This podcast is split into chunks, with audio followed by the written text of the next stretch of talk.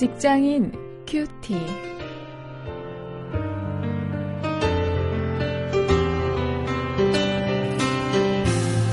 여러분 안녕하십니까? 8월 8일 어, 오늘도 말씀을 함께 묵상할 저는 원용일입니다. 사사기 6장 1절부터 18절까지의 본문을 가지고요. 내가 너를 보낸 것이 아니냐 이런 제목으로 함께 말씀을 묵상하시겠습니다.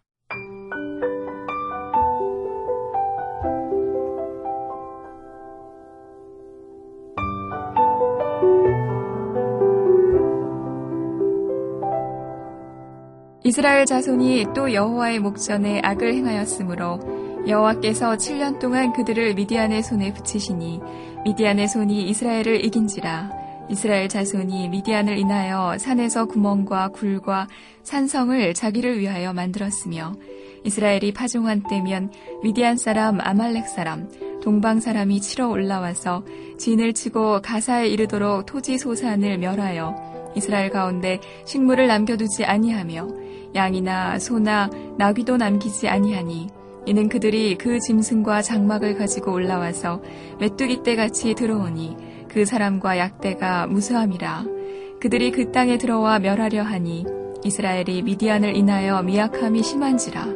이에 이스라엘 자손이 여호와께 부르짖었더라. 이스라엘 자손이 미디안을 인하여 여호와께 부르짖은 고로 여호와께서 이스라엘 자손에게 한 선지자를 보내사 그들에게 이르되 이스라엘 하나님 여호와의 말씀에 내가 너희를 애굽에서 인도하여 내며 너희를 그 종 되었던 집에서 나오게 하여 애굽 사람의 손과 너희를 학대하는 모든 자의 손에서 너희를 건져내고 그들을 너희 앞에서 쫓아내고 그 땅을 너희에게 주었으며 내가 또 너희에게 이르기를 나는 너희 하나님 여호와니 너희의 거하는 아모리 사람의 땅의 신들을 두려워 말라 하였으나 너희가 내 목소리를 정종치 아니하였느니라 하셨다 하니라.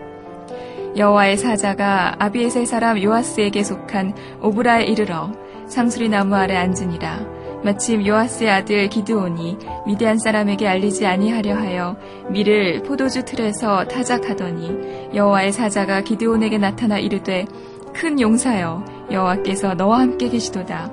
기드온이 그에게 대답하되 나의 주여 여호와께서 우리와 함께 계시면 어찌하여 이 모든 일이 우리에게 미쳤나이까? 또 우리 열조가 일찍 우리에게 이르기를 여호와께서 우리를 애굽에서 나오게 하신 것이 아니냐 한 그 모든 이적이 어디 있나이까? 이제 여호와께서 우리를 버리사 미디안의 손에 붙이셨나이다. 여호와께서 그를 돌아보아 가라사대 너는 이 네 힘을 의지하고 가서 이스라엘을 미디안의 손에서 구원하라. 내가 너를 보낸 것이 아니냐? 기드온이 그에게 대답하되 주여 내가 무엇으로 이스라엘을 구원하리이까 보소서 나의 집은 문하세 중에 극히 약하고 나는 내 아비 집에서 제일 작은 자니이다. 여호와께서 그에게 이르시되 내가 반드시 너와 함께 하리니 내가 미디안 사람 치기를 한 사람을 치듯 하리라. 기드온이 그에게 대답하되 내가 주께 은혜를 얻었사오면 나와 말씀하시니가 주 되시는 표징을 내게 보이소서. 내가 예물을 가지고 다시 주께로 와서 그것을 주 앞에 드리기까지 이곳을 떠나지 마시기를 원하나이다. 그가 가로되 내가 너 돌아오기를 기다리리라.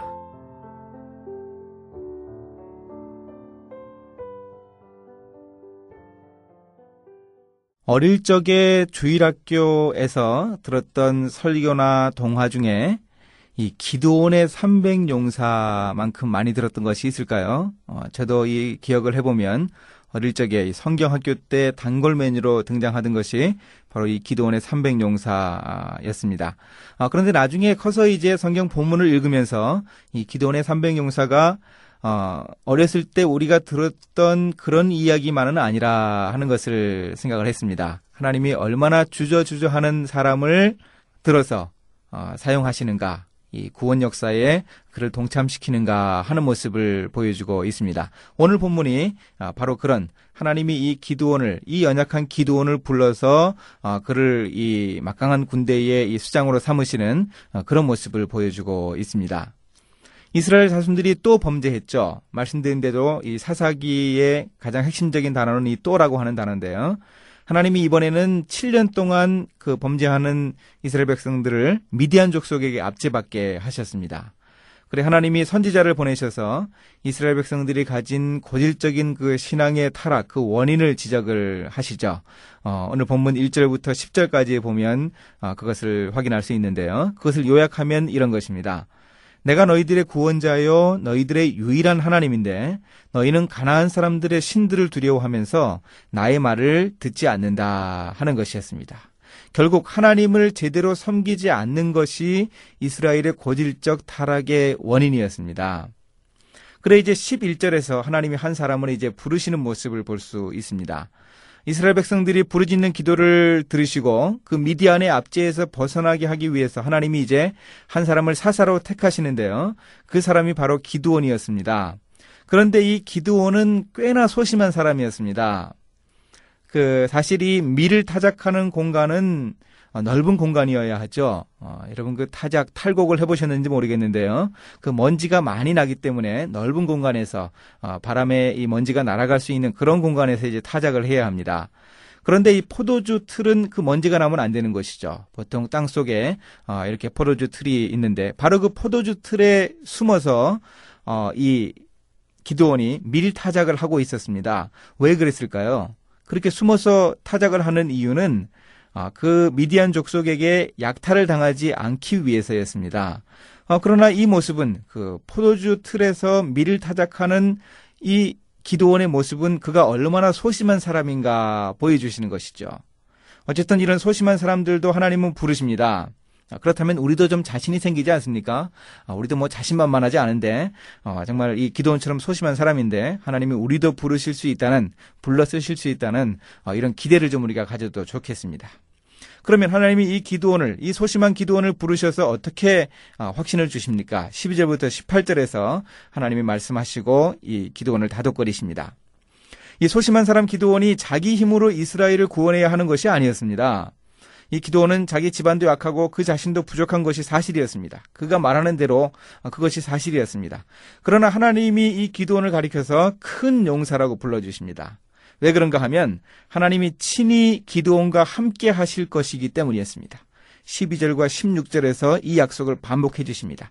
내가 너와 함께 하겠으니 너는 큰 용사이라 이렇게 강조하십니다. 그래서 기도원은 이스라엘을 그 미디안의 압제에서 구해낼 수 있었습니다. 하나님이 말씀하십니다. 내가 너를 보낸 것이 아니냐. 내가 너를 보내니 너는 약하더라도 소심하더라도 나가서 이길 수 있다. 이렇게 확신을 주고 계십니다. 이제 말씀을 가지고 실천거리를 찾아봅니다. 우리는 하나님 말씀을 제대로 듣고 순종하려고 하지 않기 때문에 그렇게 자주 넘어지는 것은 아닙니까? 아, 우리가 이 넘어지고 실족하는 그 이유를 한번 좀 우리가 생각해 볼 수 있기를 원합니다. 또 우리는 소심하지만 나는 소심하지만 주님이 부르시고 함께 하시겠다고 하면 나설 수 있겠습니까? 이 기도원에게 하나님이 그렇게 하셨는데요. 아, 우리가 정말 이 기도원처럼 부름받고 나설 수 있겠는가? 아, 한번 우리를 돌아볼 수 있기를 원합니다. 이제 기도하십니다. 하나님, 하나님이 저와 함께 하심을 늘 확신하게 해 주옵소서. 이 상막한 직업 세계에서, 세상에서 하나님의 능력을 힘입어서 승리하는 삶을 살 수 있도록 인도해 주시기를 원합니다. 예수님의 이름으로 기도했습니다. 아멘.